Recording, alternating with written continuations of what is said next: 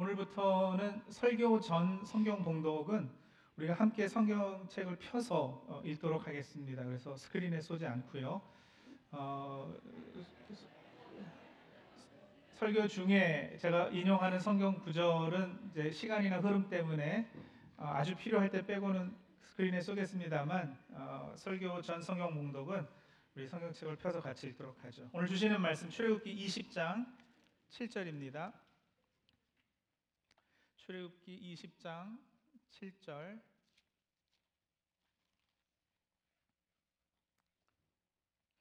우리 같이 한 목소리로 읽겠습니다. 너희는 주 너의 하나님의 이름을 함부로 부르지 못한다. 주는 자기의 이름을 함부로 부르는 자를 죄 없다고 하지 않는다. 예, 신약에서도 한 절 같이 보겠습니다. 마태복음 6장 9절입니다. 마태복음서 6장 9절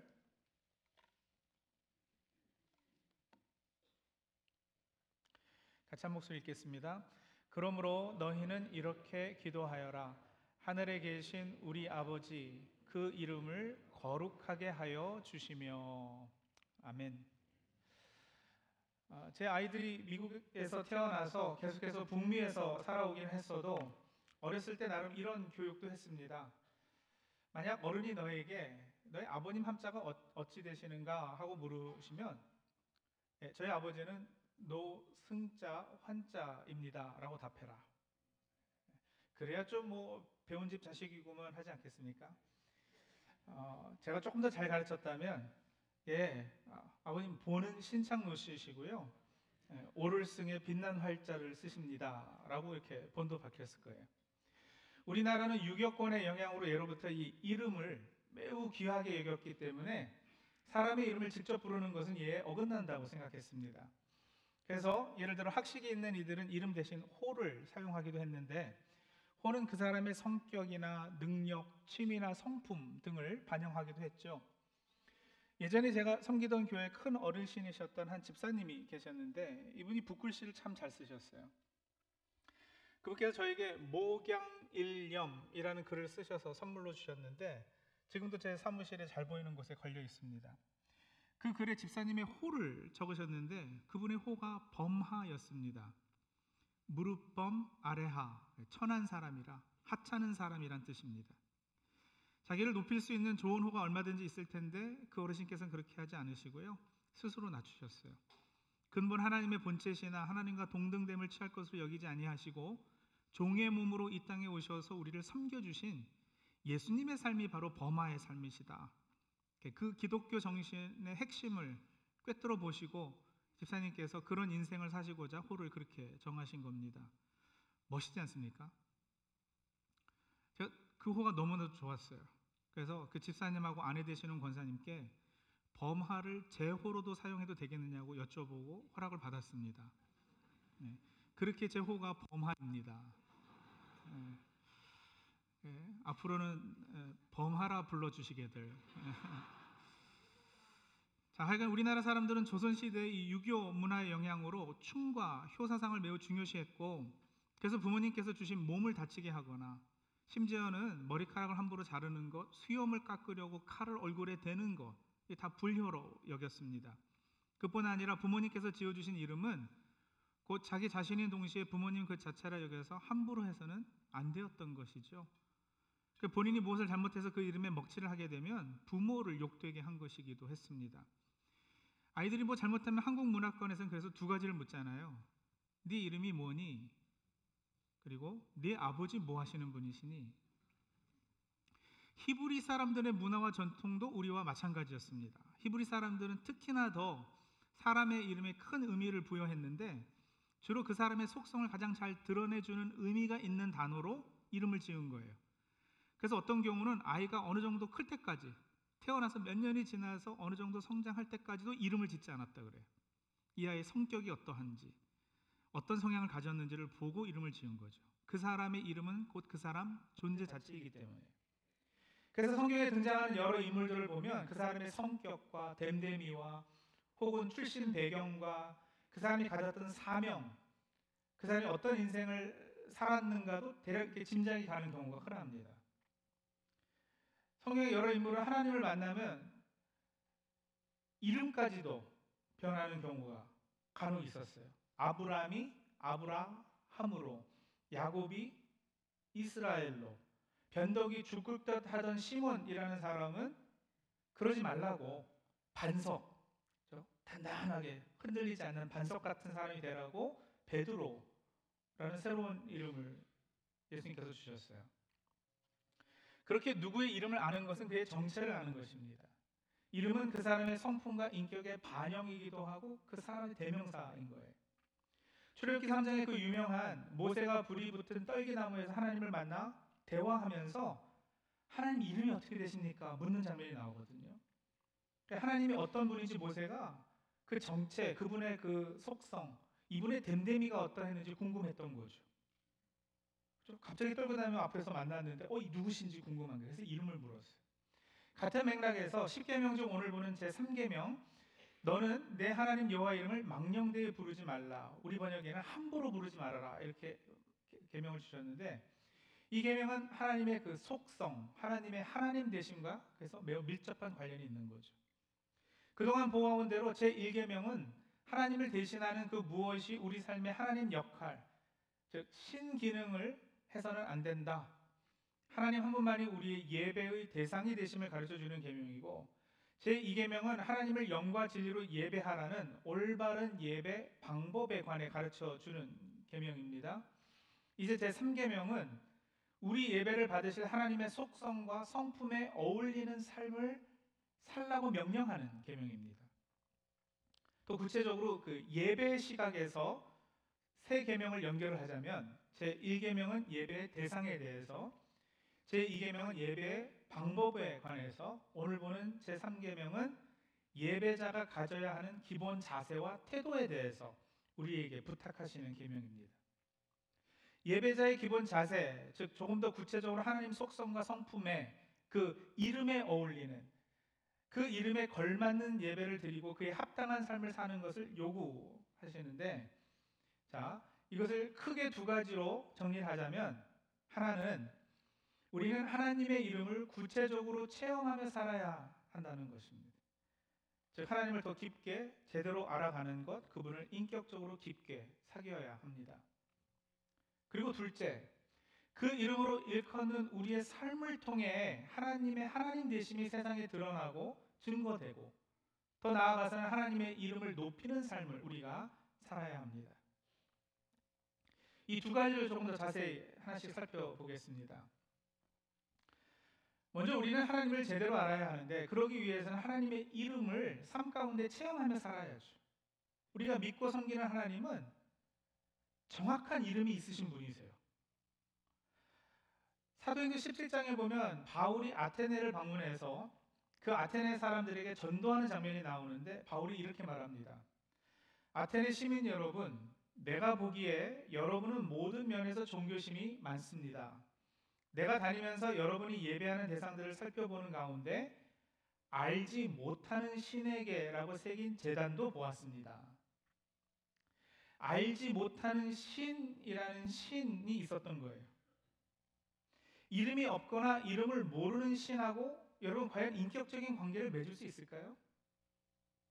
그럴 수 없잖아요. 그렇게 그런 알지 못하는 신을 섬기는 것은 그저 자신의 종교심에 비틀린 발현일 뿐인 것이죠.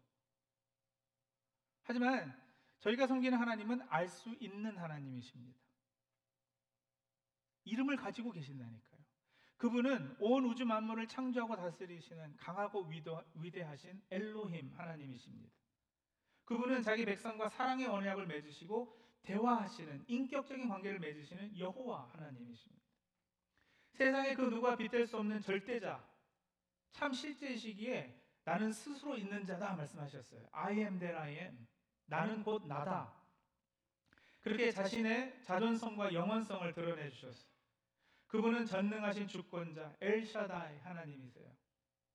그분은 우리의 모든 것을 선하게 준비하고 이끄시는 여호와 일의 하나님이십니다. 우리의 질병과 아픔과 상처를 치료하시는 여호와 라파 하나님이 되세요. 그분은 우리의 승리의 깃발이 되시는 여호와 니시 하나님이시고 우리의 약함을 도우시는 여호와 샬롬, 우리의 참된 평강이시고 여호와 치드케뉴 참으로 의로우신 공의의 하나님이십니다. 우리 하나님은 또한 위로자, 기묘자, 재판장, 처음과 나중, 알파와 오메가시고요. 우리의 환난 날에 피할 바위십니다. 피난처가 되시고 흔들리지 않는 반석이 되시고 선한 목자이십니다. 그리고 그분은 바로 우리와 함께 거하시기 위해 육신을 입고 이 땅에 오신 임마누엘 하나님이시고 여호수아, 예수와 예수 그 우리를 죄와 사망에서 끄집어내신 구원자 되시는 하나님이십니다. 성경에 게시된 하나님의 이름은 하나님께서 자기 백성과 관계 맺는 방식에 대해 저희에게 교훈해 줍니다. 마이클 홀튼이라는 신학자는 말하기를 그러므로 하나님의 주권에 대한 신앙을 훼손할 때마다 우리는 전능자 엘샤다이이신 하나님의 성품에 이의를 제기하는 것이다. 행복이나 부를 얻으려고 꾀함으로써 하나님의 예비하심을 의심하거나 심지어 자기 힘으로 행복을 얻기 위해 구원마저 의문시할 때마다 우리는 우리를 위해 준비하시는 여호와 일의 하나님을 부인하는 것이다. 바울 사도가 살던 시대 유대인처럼 우리 자신의 의를 세우려고 마음먹는다면 우리는 우리의 의가 되시는 여호와 치드케주 하나님을 부인하는 것이다. 하나님의 속성을 드러내는 하나님의 이름이 바로 우리의 신앙의 선포이고 그분의 여러 이름이 이렇게 하나로 모여서 우리의 신앙 고백이 되는 것이죠. 우리가 하나님을 안다고 하는 것은 그래서 결국 그분의 이름을 아는 것입니다. 그분의 이름을 삶 가운데 체험하는 것입니다. 우리 성도님들은 이민 생활에서 힘들고 어려우실 때 어떠셨어요? 엘샤다의 하나님 만나보셨나요? 여러분 여호와 일의 하나님을 잘 아세요? 여호와 라파, 여호와 니시 하나님은요. 힘든 삶 속에서 임마누엘 그분과 동행하고 계시나요? 여호와 치드케뉴 그분과 날마다 대화하고 계십니까? 무엇보다 여러분 예수 그분을 인격적으로 만나셨나요?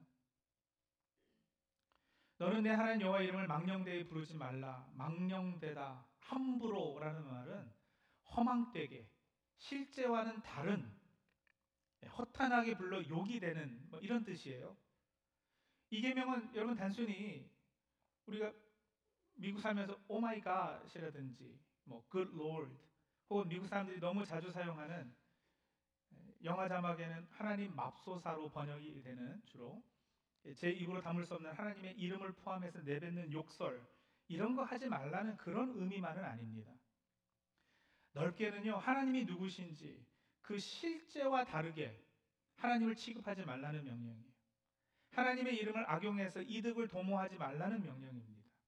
하나님의 명예가 훼손되고 욕먹지 않도록 그 이름으로 불리는 이들이 진실하기를 바라는 하나님의 바람입니다. 다시 말해서 이렇게 제 3계명은 무엇을 하지 말라고 그 많은 부정 명령을 사용하셨지만 사실은 하나님의 마음의 간절함을 강조하고 싶어서 그리 하신 건데 돌려놓고 이해하자면요. 제 3계명은 굉장히 적극적이고 긍정적인 초청이에요. 어떤 초청이요? 나를 좀 깊이 알아다오. 나와 깊이 사귀자. 라는 하나님의 부르심이죠. 승환아, 내가 너를 아는 것 같이 이제 너도 나를 좀 제대로 알아다오. 성도들 이 초청에 어떻게 반응하시겠어요? 이미 하나님 쪽에서는 십자가에서 독생자 내어주시고 다 버리셨어요. 다 내려놓으셨어요. 가장 소중한 것을 희생하고 내어 주셨어요. 십자가에서 그렇게 우리를 향한 사랑을 확증해 주셨습니다. 하나님의 가장 존귀한 이름 예수, 그분의 희생적 삶과 십자가에서 죽으심, 그리고 부활 승천하심에서 저희는 하나님이 누구신지, 그분의 속성과 성품과 그분의 본질인 사랑에 대해서 이미 다 보았고 이미 다 체험하였습니다. 지난주에도 말씀드렸지만 하나님과의 관계가 깨어지고 나서 하나님만이 채울 수 있는 공간이 우리 내면에 생겨버렸잖아요. 그 공간을 메꾸기 위해 우리는 자신을 위해 우상을 만드는 존재로 전락하고 말았어요. 그 공간을 메꾸기 위한 노력이 바로 조금 전에 보았던 사도행전 17장에 바울 사도가 아테네 시민에게 말한 그 종교심, 그런 노력이 종교심에서 비롯된 거죠. 우리가 예수 믿기 전에도 그 종교심은 있었기 때문에 저와 여러분도 알지 못하는 신에게 절하고 그러지 않았었나요? 인격적인 관계는 없으면서도 우상되고 이거 이루어 달라. 예, 어떤 신도로 저것 좀 해달라. 예, 그러던 우리들이잖아요. 그렇게 행한 것은 죄뿐인데 우리의 죄값을 친히 치르시고 우리를 의인이라고 불러주셨습니다. 그런 우리를 극률이 여기고 자녀 삼아 주셨습니다. 자신의 이름을 우리에게 알려주셨다고요. 하나님의 이름을 안다는 것이 얼마나 귀한 특권인지요. 얼마나 소중한 일인지요. 성도들 우리가 다 연약하지 않습니까? 근데 하나님께서 먼저 우리를 만나 주시고 우리에게 자신의 이름을 알려 주셨어요. 갈 길을 몰라서 새벽에 눈물로 기도할 때 하나님께서 여호와 이레로 먼저 앞서 준비하는 분으로 우리를 만나 주지 않으셨던가요? 억울한 일을 당해 억장이 무너져 내릴 때 세상이 불공평하고 불의한 것을 바라보고 마음이 무너져 있을 때 하나님께서 내가 여호와의 치켄누다. 내가 공정한 하나님, 공의의 하나님이다. 이렇게 위로하지 않으시던가요? 내가 재판장이다. 결국 모든 것이 다 하나님의 공의로 심판 받을 것이다. 라며 위로해 주지 않으시던가요? 몸이 병들어 마음이 병들었을 때 여호와 라파 치료하는 분으로 다가오시고 마음에 안정이 없고 큰 두려움과 염려에 휩싸일 때 여호와 샬롬 세상이 줄 수 없는 평안을 허락해 주지 않으시던가요? 큰 환란과 아픔 가운데 있을 때 하나님을 반석으로 그래서 피난처 되시는 그분의 날개 밑에 거하신 적 있으시잖아요. 성령들 오늘도 그 하나님께서 지금 이 자리에 저와 함께 하고 계십니다. 그러니 어떻게 하시겠어요? 우리에게 자신의 이름을 알려주신 그 사랑에 믿음으로 감사로 반응해야죠. 성령님께서 우리를 받아주고 우리와 함께 해주실 겁니다.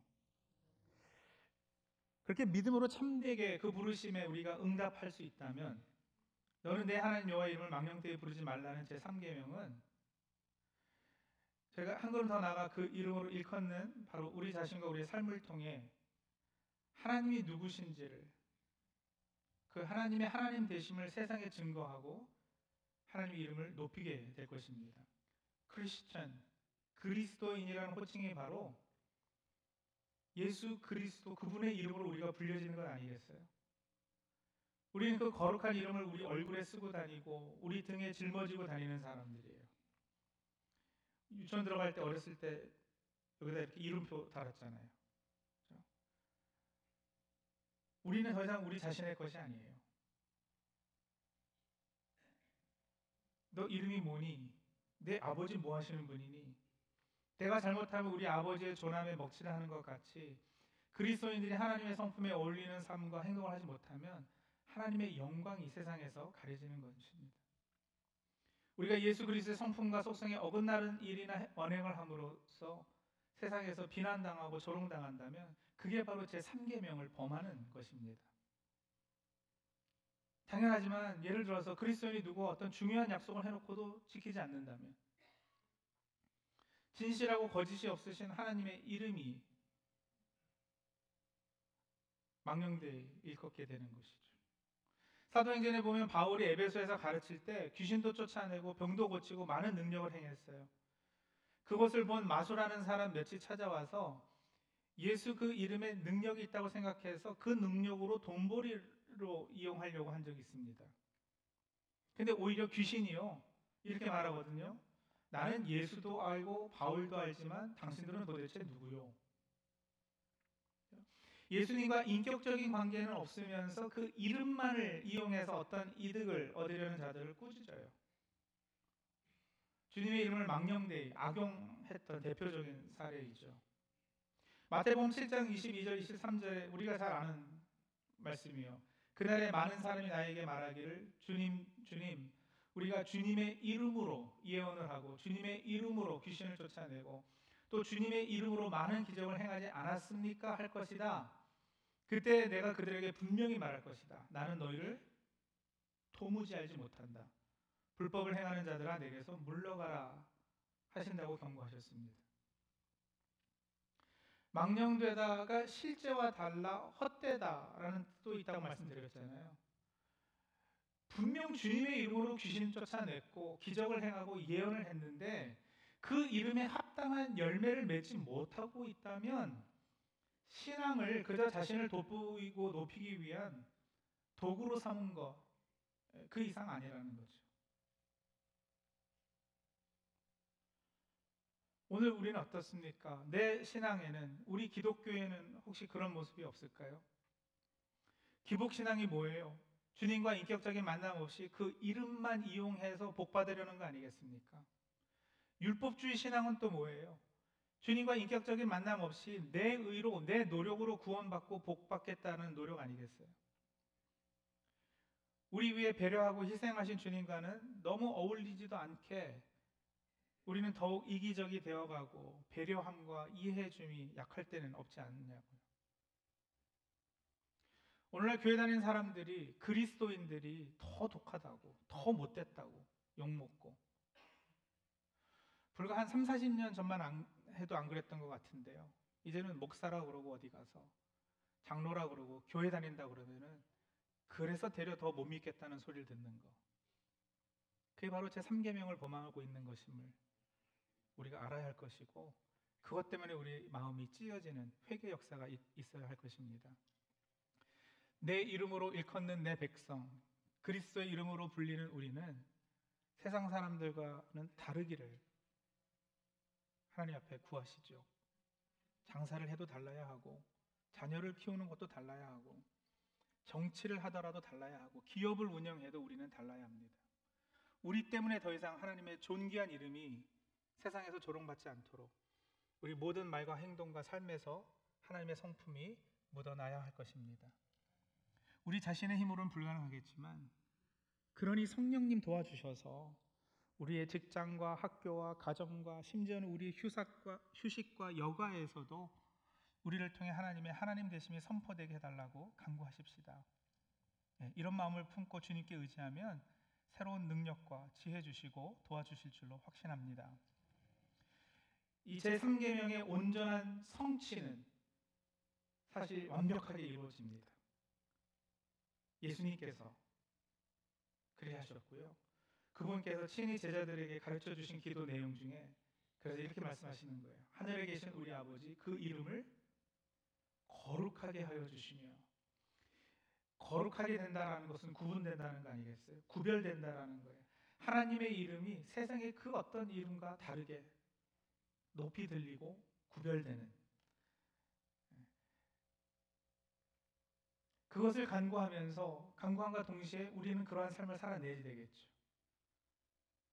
예수님께서 제자들에게 너희는 세상의 빛이다. 산 위에 세운 마을이다 하셨어요. 산 위에 있는 마을은 숨겨, 숨길 수가 없잖아요. 어디서나 다 잘 보이고 벌써 드러나 있는 거예요.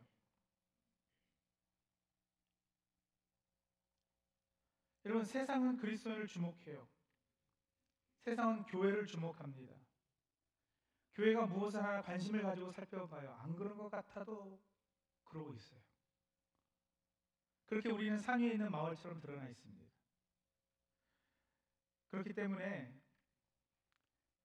하나님께서는 예수 믿는 저와 여러분, 우리라는 그 컵에 예수를 담아 주셨는데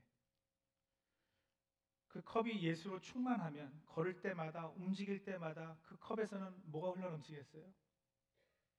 예수가 흘러넘치죠.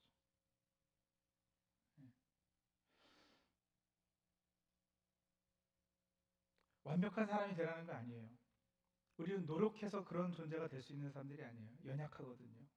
늘 넘어지거든요. 때로는 어디 가서 그리스도인이라고 말하기 부끄러울 때가 많아요. 그런데도 주님은 벌써 너희가 세상의 빛이라고 선언을 하셨다고요. 나는 아닌 것 같은데. 그렇다고 그러신 거예요.